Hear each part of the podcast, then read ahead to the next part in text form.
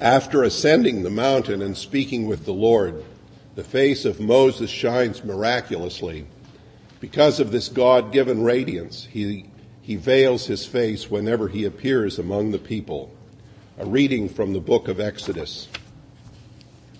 Moses came down from Mount Sinai. As he came down from the mountains with the two tablets of the covenant in his hand, Moses did not know that the skin of his face shone because he had been talking with God. When Aaron and all the Israelites saw Moses, the skin of his face was shining, and they were afraid to come near him.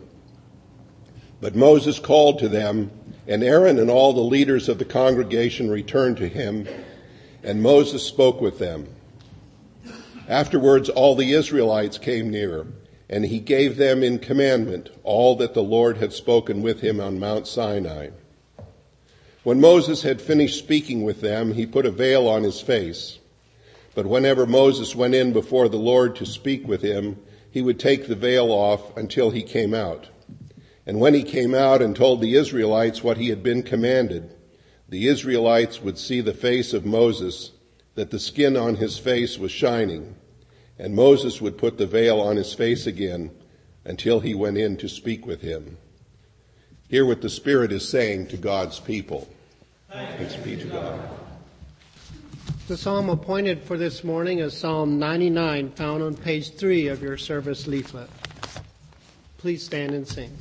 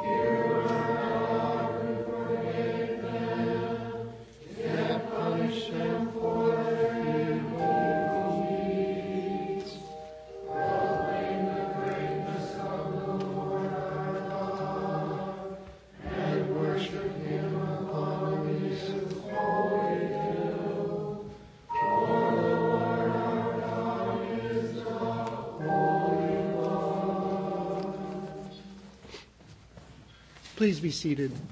We never, we need never lose heart if, by God's mercy, we have been called to be a follower of Jesus.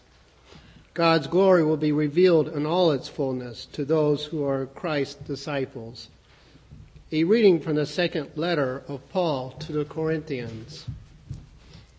Since then we have such a hope, we act with great boldness, not like Moses, who put a veil over his face to keep people of Israel from gazing at the end of glory that was being set aside.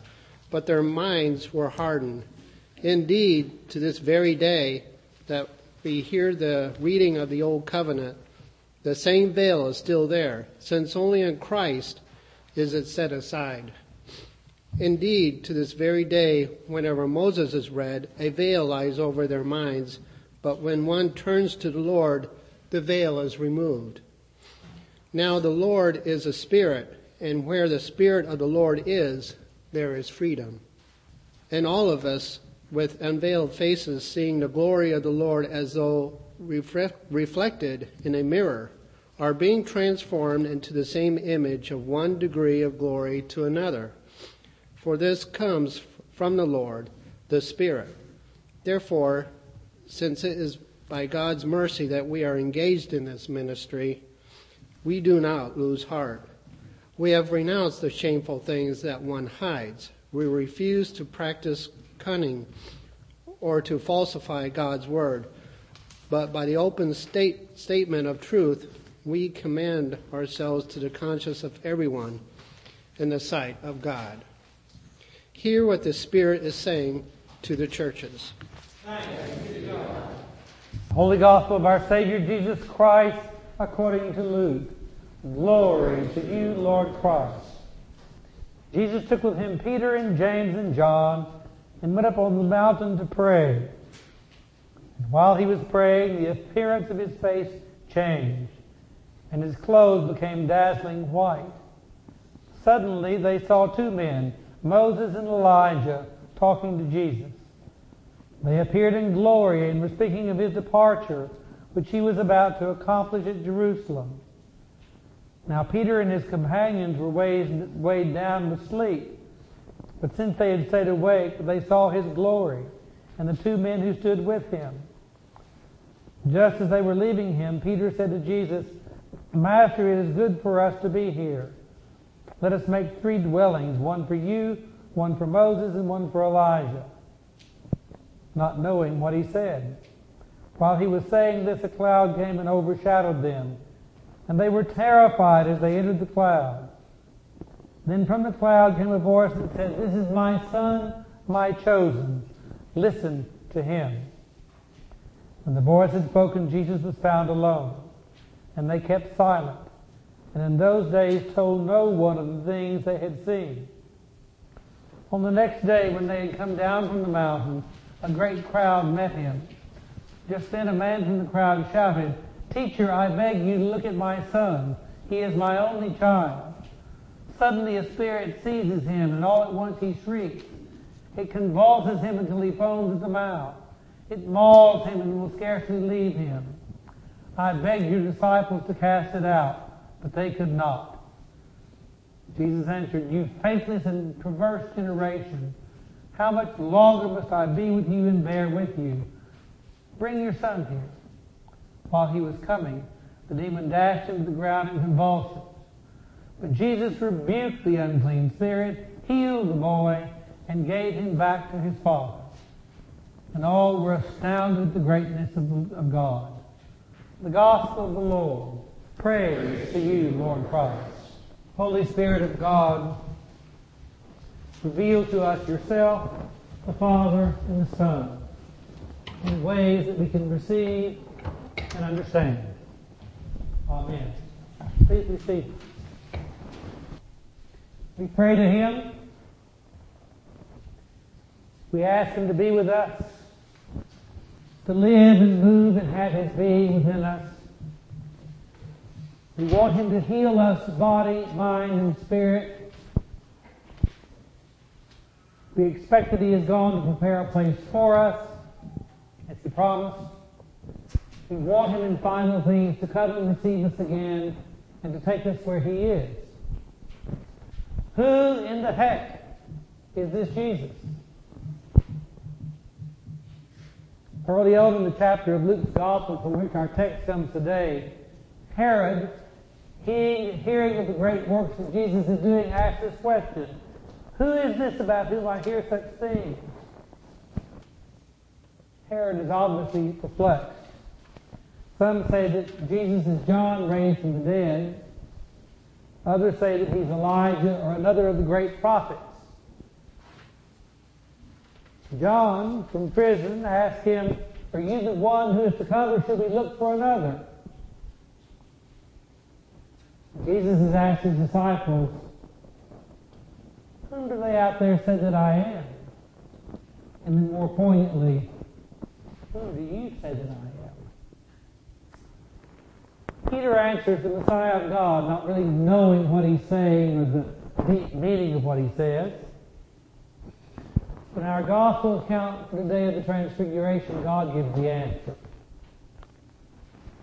In a voice from an overshadowing cloud, God says, This is my Son. This is my chosen. Listen to him. This is my Son. Jesus is of God. Jesus is the very essence of God. To see Him, to know Him, to hear Him, to be encountered by Him, to be in His presence, to see, know, and hear God, to be encountered by God, to be in the presence of God. This is my chosen. Jesus makes God way, known in ways that we can begin to understand, that we can begin to receive. People like us misunderstood God of the burning bush, misunderstood God of the still small voice, speaking beyond the earthquake, fire, and storm. Jesus, like us, misunderstood God who spoke to the prophets perhaps they and we can understand God with us as a person. This is my son, my chosen. Listen to him. Listen to what he says. Do what he directs. Take notice of what he does. Moses and Elijah were with Jesus on that transfiguration mountain talked with him about his departure, which he would accomplish at Jerusalem. They were preparing him for his trial there, his passion, his death on a cross. As Jesus would try to prepare his disciples for the same. As the upcoming season of Lent is to prepare us for the same. Trial, passion, Death on the cross was not what the disciples or others expected of a Messiah figure. This could not and would not happen to Jesus, one of God. But Jesus knew, as we now know. Many who thought that he was deranged were greater than the few who thought that he was of God. There's still those today who think he's deranged. And some think he's of God.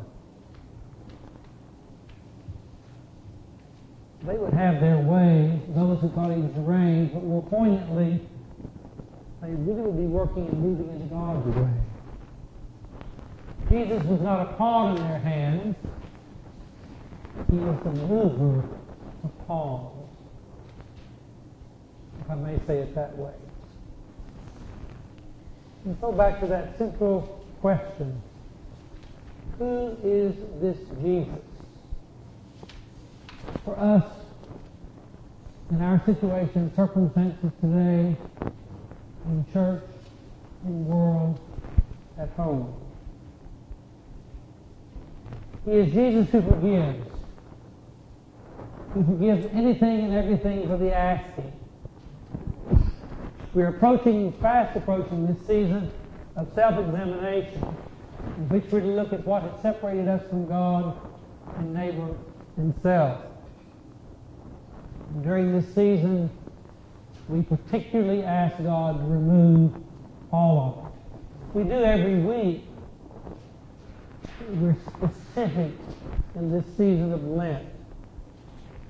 God removes it all for the asking.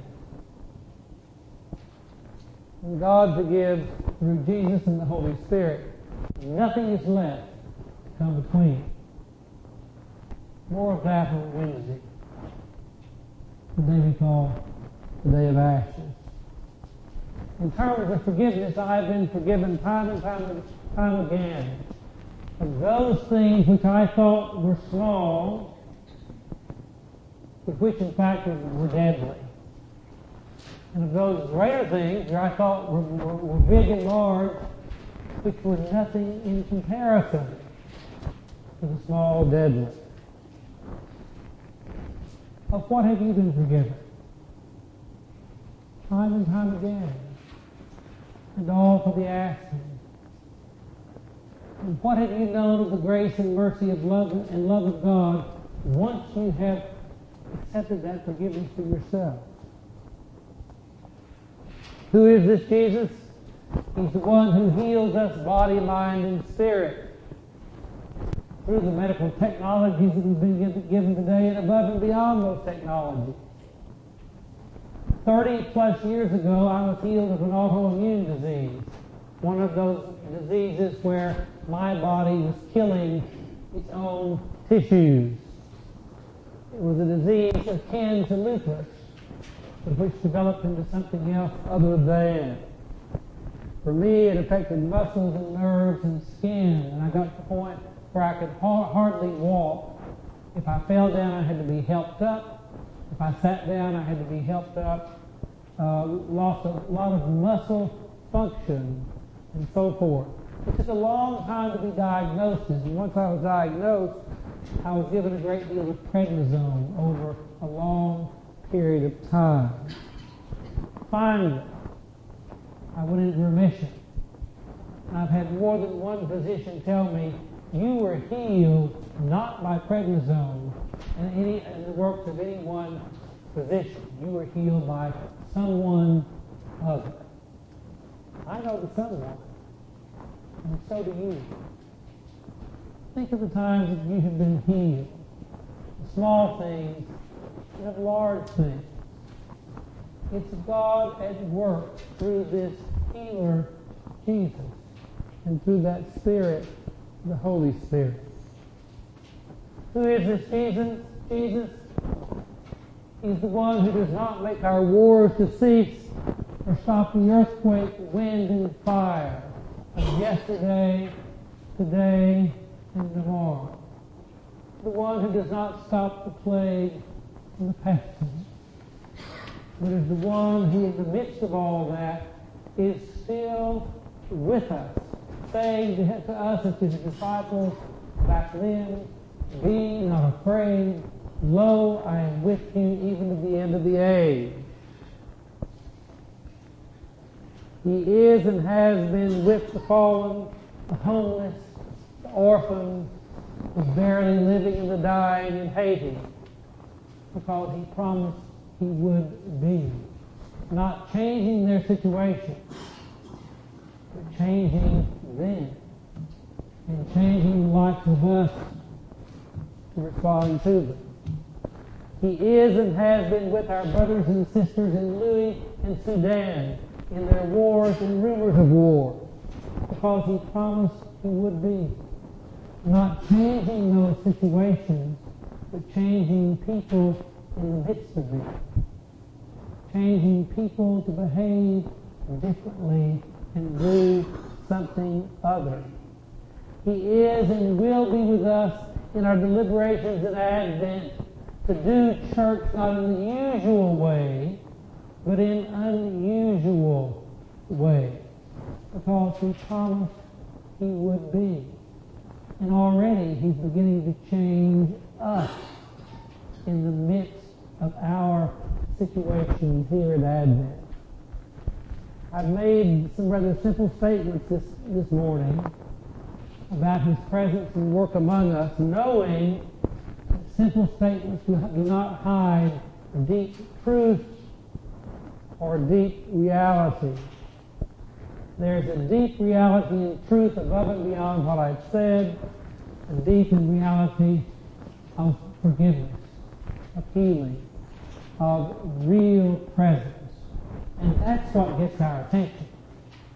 That's what gets the attention of others who would come and be with us and among us. He is why we come here to worship. He is why we fellowship.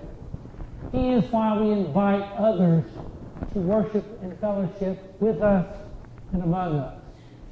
He is truth and reality for us in our community of faith here at Advent Church. I've said it in some familiar ways this morning, and there are deep truths and reality above those familiar statements. Peter confessed Jesus as Messiah. He didn't know what he was saying. There was deep truth and reality beyond that statement, which Peter had to come and to know. Part of our life together at Advent Church is to discover the deep meaning of the few things that I have confessed in this sermon today. God sealed Jesus, your chosen one, in our hearts, in our minds, and in our spirits, in our thinking, in our deliberations, in our endeavors to discover and rediscover you. And in the midst of all of that, change us from one degree of glory to another. And all the because you have promised you would. Amen.